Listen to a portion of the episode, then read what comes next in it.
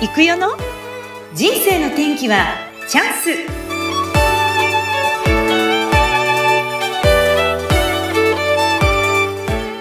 はい今日もスタートしました。人生の天気はチャンス。この番組はゲストさんを通しゲストさんの人生を通しゲストさんの人生を深掘りさせていただく番組です。今日のゲストは影山木材株式会社代表取締役社長影山秀樹さんです。影山さんこんにちは。こんにちは。はいよろしくお願いいたします。はいこちらこそ。まずは簡単に影山さんから自己紹介をお願いいたします。はい、えー、私は、えー、影山木材株式会社、えー、の影山秀樹と申します、えー、今年で57歳になります、えー、でえー、まあ、あのー、仕事が、あの、木材にね、えー、関わる仕事をやってまして、えー、今、私でですね、4代目になります。まあ、あの、木材の業界ってね、あのすごく昔からあるもんですから、あの体質も何もかも昔のまんまを引きずったようなところで、毎日仕事をさせていただいております。今日はよろしくお願いします。はい、よろしくお願いします。パチパチパチパチ。すごい。影山さん実は私3代目と勘違いしてます。4代目なんですね。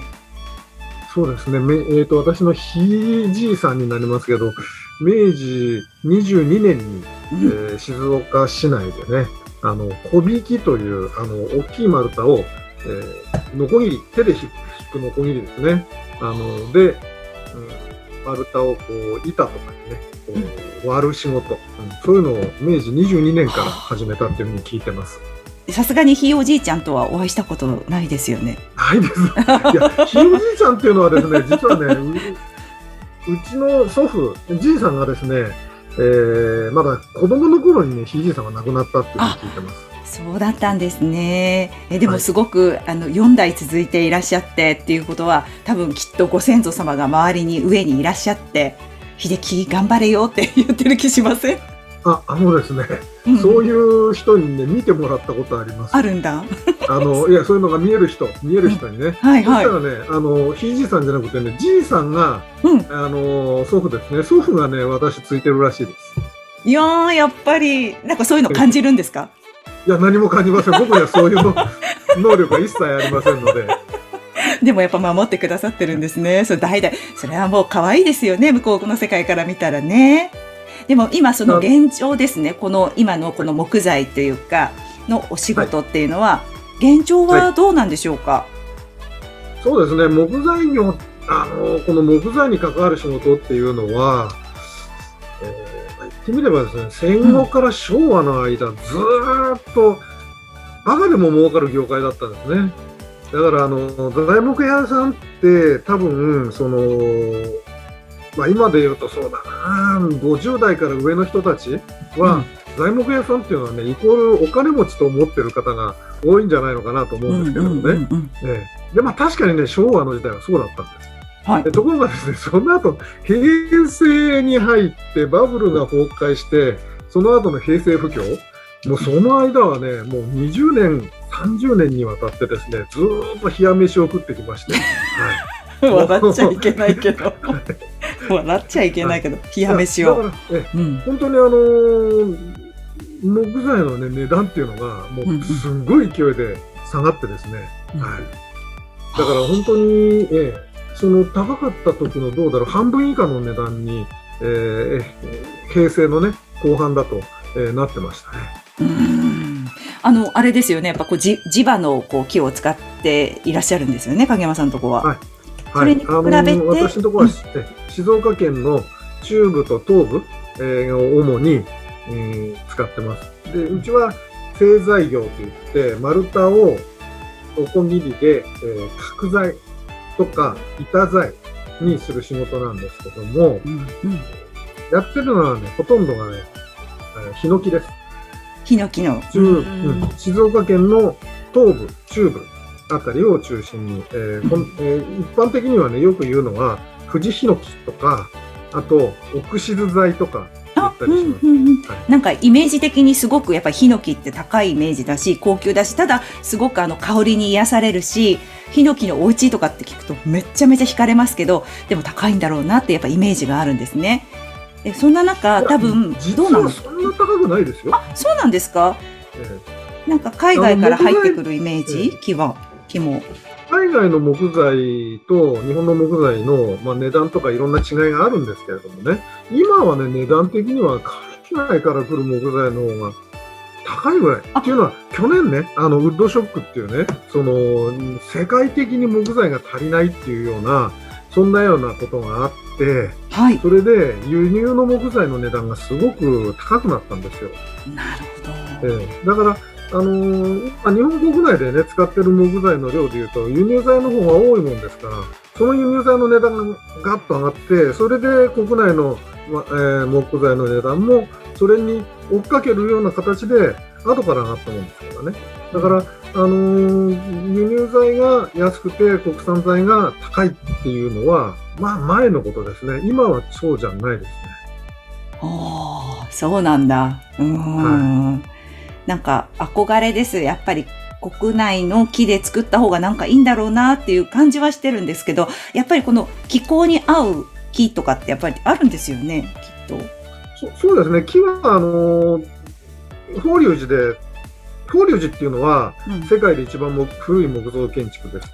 で、あの法隆寺っていうのは、全部ヒノキでできてるんですね。そうなんですか。はい。で、えなんでそんなに木材が長持ちするかっていうことですよね。うん木は、濡れるに、濡れるのに一番弱いんですよ。ですから、木が濡れないような使い方。えー例えば、法隆寺はですね、木が濡れないようにものすごく軒が長いんですよ。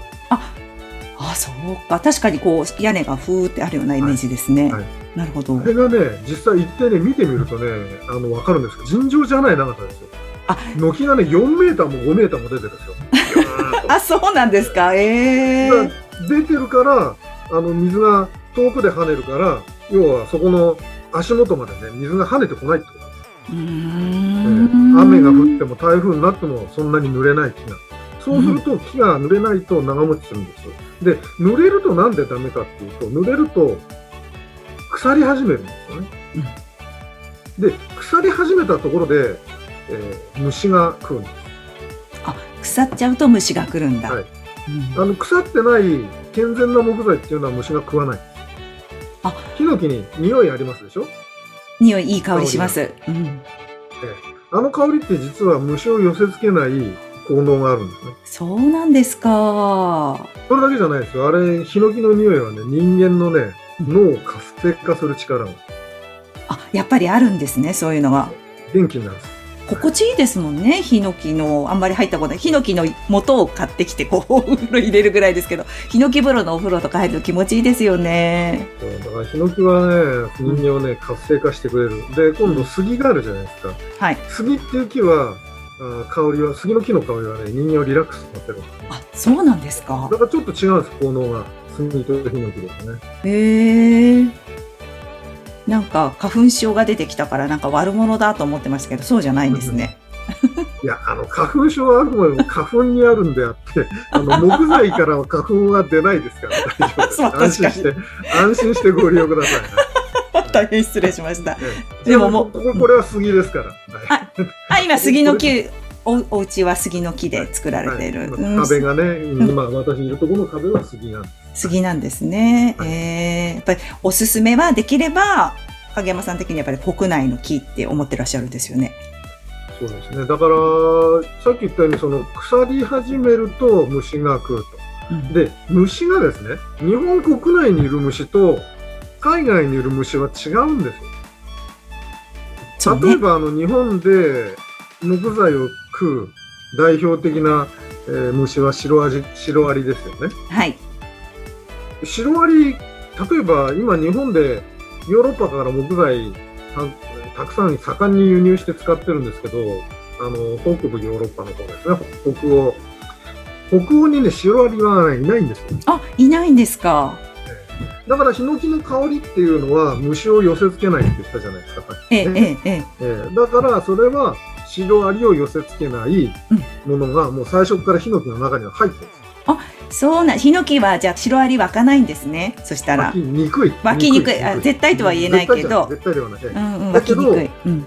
ヨーロッパから持ってきた木は、ヨーロッパの木の匂いがあるでヨーロッパの木の匂いっていうのは、シロアリを寄せ付けないような成分っていうのは入ってないんです。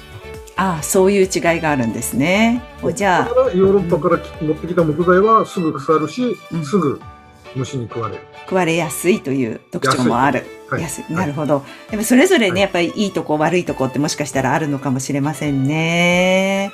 なるほど。でも今あの、影山さんいつもなんかこう、私 Facebook なんかでこうちょっと拝見させていただきますと、まあいつもなんか結構楽しそうになんか活動されてるなってイメージがあって、山登り？あまあそれは、あの、また仕事とは違って、あの、そうねもう趣味ですけどもね。そっちはなんかでもあれなのかなと思って、木が好きだから山に行くのかなって思ってたんですが、そうじゃないんですか？全然関係ないです。関係ないの？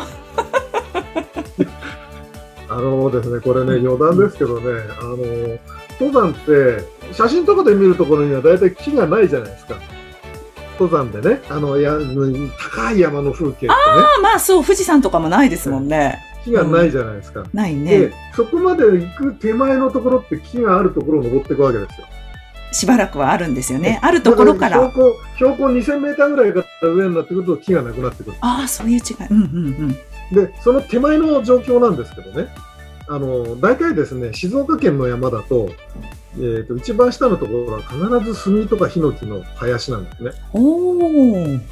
で、杉からとかヒノキの林から登って登って登って、そうするとやっと、あの、別の、あの、広葉樹とか、あの、いろいろこう、針葉樹でも別の木になって、それでだんだんだんだん、あの、低い木になって、それで木のないようなところまで行くんですけど、うんうんうんそのね、杉やヒノキのね、林の中歩いてるときね、どうも気分が良くないですよ。あ、そうなんですか？よくね、お前が言うなって言われるんですけど、確かに。木好きですって言うのかと思ってました。杉やヒノキでね、あの、うん飯食わしてもらっといてね、お前が言うなってよく言われるんですけど、あのーこれがね、山梨県とか長野県の方行くとね、杉やヒノキが少なくって、えーだから雑木林から始まったりね、まあ別の木になるんですよね。違うね。なんかこう、うん、だから、あのーなんかこう仕事の風風景とは全然違うし、ああ、もう、そっか。行く時からもう気分は違うってことですね。そうそう。だから、あの、ね、それこそ今僕は、この富士山のふもとで、えーか工場があって、で、ここで製材業という、あの、仕事をしてるんですけど、この工場の周りは全部ヒノキ林です。えだから、ーだから、えーだから 山登りってヒノキ林の中で歩いてるのもね、うんあの、別にあんまりあの、あ 気分転換にもならないです、そういう。いうことだ。仕事場に行くのも、あ登山するのも。でもあれですよね。あ、そういうことか。そういう違いがあるんですね。え、でも、こう山を登っ、よくこう、まあ、気分転換っていいらっしゃるのは、一番は気分転換ですか、登山の。うん。なんだろう、あのやっぱりその、自分の持ってる能力の、こう、結構ギリギリなところを行くわけですよ。まあギリギリって言ってもそんな危ないギリギリじゃないですけどね。うん。まあ要は体力的に、あのまあ、もう僕もね、50代後半になってきたんで、若い時のようには、シャカシャカいけないですけど、まあ、その年なりに頑張るじゃないですか。で、そうするとね、あの天気がね、やたら良ければ暑いし、ね、風が吹けば、ね、寒いし、また雨が降ってきたり、雪が降ってきたり。で、そういうのって、こう、生きてる感じがするんですよね。ああ。逆にその刺激というかもう暑いよとかっていうのとかもう寒いとかっていうのが生きてる刺激。そのうんその中でこう、自分のこう、持てる力をね、うんうん。いろいろこう、能力を、うんまあ、暑ければ暑いなりに、寒ければ寒いなりに、あの、使うんですよね。うんうん。ええで、まあ、なんだろうな、こう、うん。その、自分がこう、生かされてるとか、生きてるとかっていうのを、なんとか実感できる、うんうん。そんな感じかな、山行くのは。はい なるええうん。だから最近は僕、そのなんで山のてっぺんに立つことを目的じゃなくって、まあ、一日そういう山の中でこう過ごす、えー歩く、うん、というのが目的になってますね。何もその、山頂まで登るってことがあんまり目的になってないです。うんえー以前はやっぱり山頂に立ちたいって思いがあったけど、今はそうじゃないってことですね。そうですね、少しでも高い山登りたかったし、うん。まあ、高いところ行くとね、その向こうの景色が見えるじゃないですか。おお。うんだからその見えてない景色を見に行くっていうのは、まあ、それはそれで楽しいですよね。うんうん。そう、ちょっと楽しみ方が変化したのは、こう年を重ねてきたからでしょうかね。あそうですね、当然やっぱりその、なんだろう、あんまりこう危ないことに挑戦するっていう感覚は、うん。少しずつね、あの、まあ、ないわけじゃないですけど、まあ、少しずつ少なくなってきて、うん。えーどっちかっていうと、その、自分の、うん、範囲の能力の中でね、うんうん。精一杯、うん、あの、自然の中で活動するっていうのは、まあ、いいかもしれないですね。うん。そんな、えっ、と、影山さんのことをご家族はどういうふうに見てらっしゃるんでしょうか？あー、まあ、半ばあれですね、その山登りに関してはですね、うん。妻がですね、あのはすごくインドア派だもんですから、あ、そうなんですか。はい、あのもう、いろんな意味でこう、趣味趣向が、あの、180度ぐらい違うもんですからへね。え。ええだから、あのうまくいってるんですよ。あの、仕事はね、妻も今会社手伝ってもらってるんで、だから、割と仕事中、日中は、平日はね、一緒にいる時間が長いと。で、休みの日になると、それぞれが好き勝手なことをすると。まあ、そうんんな感じなもんですからね。まあ、あの山登り、えー行ってくるよっつったら行っといでっつっても、本当にうん。危ないとこ行くなとかね、なんか、うん根掘り葉掘り聞いてきたりとかね、うん。そういうこともほぼなく、うんあの、自由に、自由に。えー行かさせていただいております。めっちゃ丁寧です。でもあれですよね、仕事でも手伝っていただいているっていうことは、奥様が中に入ってよかったっていうこともあるんですよね。そうですね。うん私ね、あんまりその、コミュニケーションがね、そんなにこう、上手に取れる方じゃないもんですから、昔から。どっちかっていうと、その、ものづくりとかね、うんえーあのそういうのは割と得意だし、機械いじったりとかね、そういうのはまあまあそこそこ得意なんですけれども、えー対人関係、コミュニケーション、そういったものはね、それほど得意じゃないです、実は。そうなんですか、うん。そんな風に見えないけど。うんそうなんですよ。で、あの、妻はね、その辺がね、非常に得意なもんですからね、うんうんうん。でおそらくですけどね、妻が会社に来るようになってから、まあ以前はあの手伝ってなかったもんですからね、で妻が手伝って会社に来るようになってから、あのー社員さんたちのねうん、会社の中の雰囲気はだいぶ変わったと思います。奥様が入って、こう、え環境を良くしてってくださってるんですね。えはい。そう思います。うーん、いや、すごいなあいや、でも本当に、そのね、やっぱり家族が仲いいっていうのが何よりで、娘さんともね、なんか時々こう、どっか出かけました、みたいなのでこうアップされてたりするから、ああ、娘さんともお出かけられるっていいなと思って見てます。そうですね。それこそね、うん。自分の子供、まあ、あの、長女と長男とね、二人いるんですけどもね、自分はあんまりこう、子育てをね、こう主義主張、主義主張というか、こう、方針とかね、あの、何か持って、しっかり自分で子育てやったっていう感覚はあんまりなくって、うん。まあ、ほとんどだから、妻が上手にやってくれたのかなというふうには思ってますね。ああ、はいそうですまあ、か。僕はまあ子供に関してはあんまりこう、なんだろう、ああだこうだとこう細かいことは言わないようにしてるだけで。うんうんうん。まあ、ただ、あ、一つだけあるな、あの、子供の頃から、なるべく子供扱いしないようにしてた。へえ、大人として。そうそうそう、大人として、うん、そう、ちゃんと話聞いてあげる。うん、で、叱るときにはちゃんと叱る理由をしっかりと説明した上で叱ると。すごいですね。バーって言われるだけじゃん。なんな何で怒ってるか分かんないお父さんみたいな感じじゃなくて、なんでこうやって言うかっていうと、みたいなのをちゃんと説明してたってことですよね。割とね、あの、まあ、昔の人間だから、うんあ昔 昔の人間ってもあれか。まあ、あの、た体体罰的なこともね、なくはなかったですよ。あの、子供ちっちゃい時にね、お尻ペンペンとかやったりしたことも。本当？ただしそれも、ただしそれも、これこれこういうわけで俺は怒ってると。君は怒ってるんだと。だから今からお尻ペンペンするぞ。それはそれでちょっと嫌かもしれない。お父さんも分かるけど、お尻ペンペン嫌よって思うかもしれないね。あ面白い面白い。いやーでも本当にそういうことがあって、でも、この業界に入って、それこそもう30年ですか？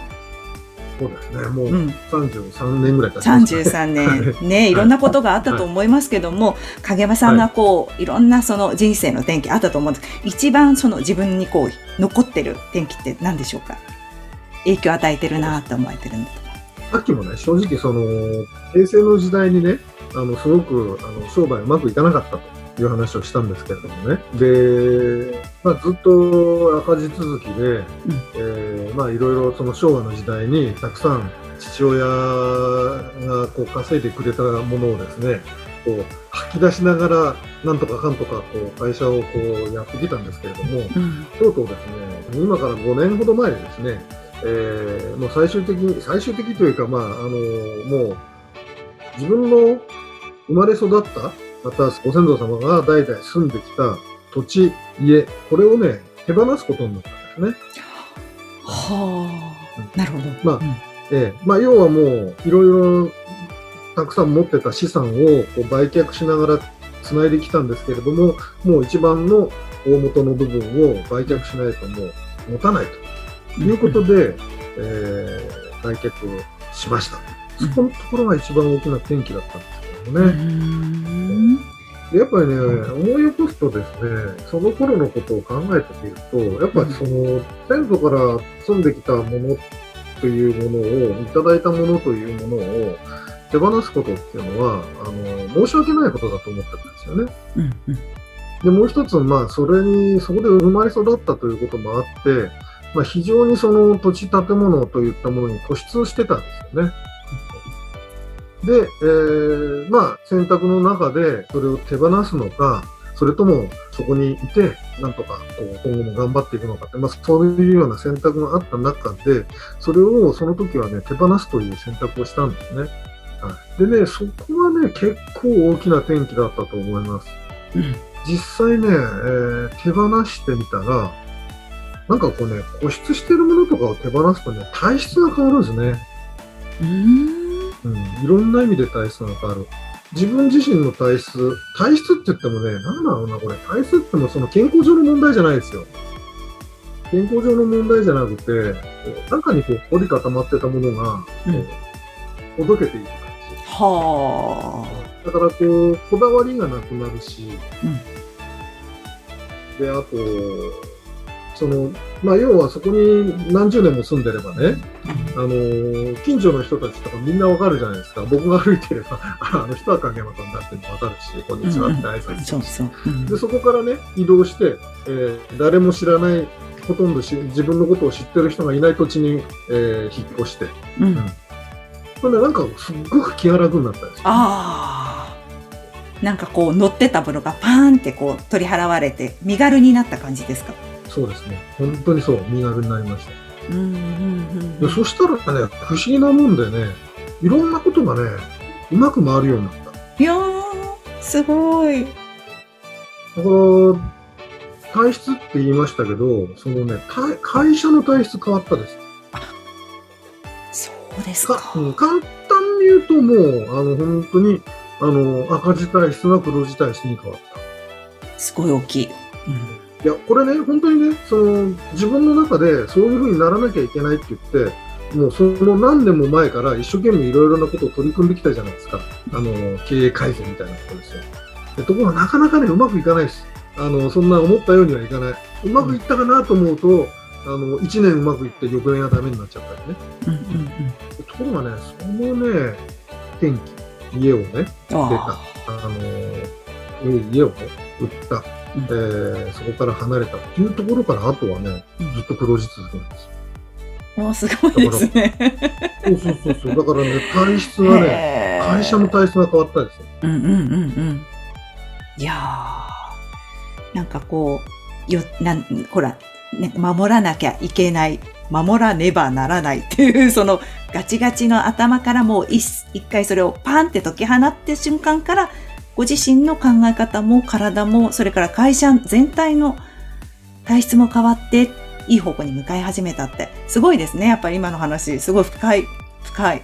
うんこれはね、あのーそれこそ、ここのところ何人もあの倫理法人会の方がお話しされてるじゃないですか。はい。で、その倫理法人会の中にも、これはあるんですよね。出せば入るっていうふうによく言うんですけれども、うん。だから手放す方が先だと。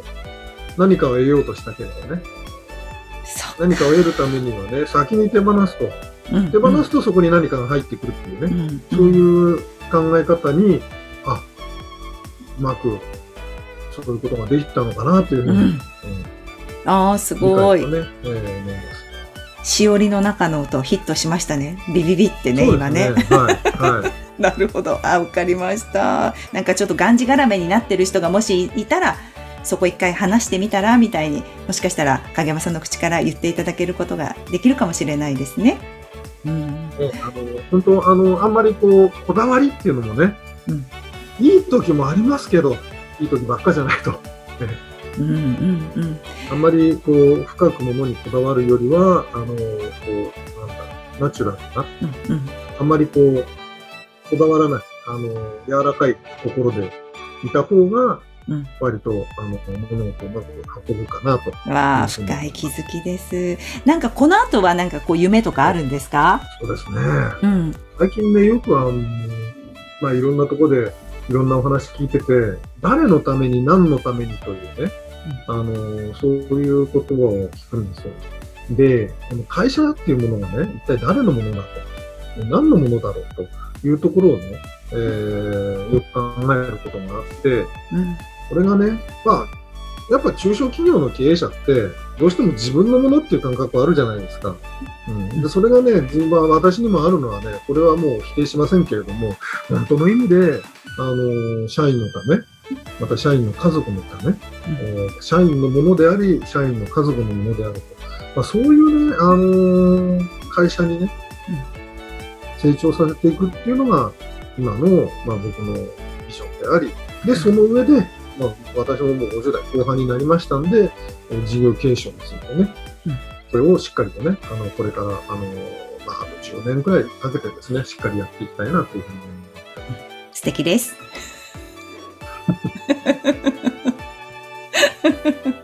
なんかもっともっといっぱい聞きたい感じなんですけども、でも今、ね、あの、作り上げてきたものを今度はまた家族と、まあ奥様と手を取り合って、で、次の世代につなげていくっていうことを考えていらっしゃるということでよろしいでしょうか？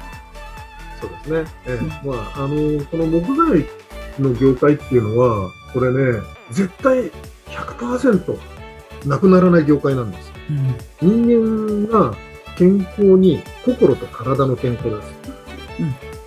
うん、心と体の健康をしっかりと保ちながら生きていく、成長していくためには、木材っていうのは必要不可欠です。木材なしには、木がなかったら人間は生きていけないです。そう。そうなんです。あだって、もともとね、人間、あの猿ですから、木に住んでたんです。あ、そっか、昔ね。はい、そうですね。はい。うん、はい。休むっていう字はね、木が人にね、寄り添って休むああ、本当だ。はい、だから人人間は木がなかったら生活できない。で、その木をいろんな使い方をする。だから、えー、木材業、製材業っていうのは、人間が生きていく以上、絶対なくならない産業なんです。うん、ただ、その中でもね、当然成長できる会社とできない会社があるんですね。うん。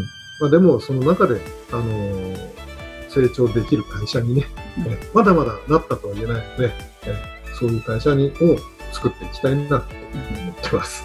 はい。強い決意をありがとうございました。ありがとうございました。まだ言い足りないこと大丈夫ですか？影山さん。そうまあ、あの山と木のことをね、あの話し始めると、そう止まらない。なんぼでも、なんぼでもあるんですもう20分、30分じゃ収まらないですよね。はいうん、また次回の回にぜひあのもう一回、その魅力について語っていただければと思いますがいかがでしょうか？はい、私でよければいつでも。はい、またぜひ、はい、来てください。はい、はい、本当にありがとうございました。はい、こちらこそ。本日のゲストは影山木材株式会社代表取締役社長影山秀樹さんでした。ありがとうございました。ありがとうございました。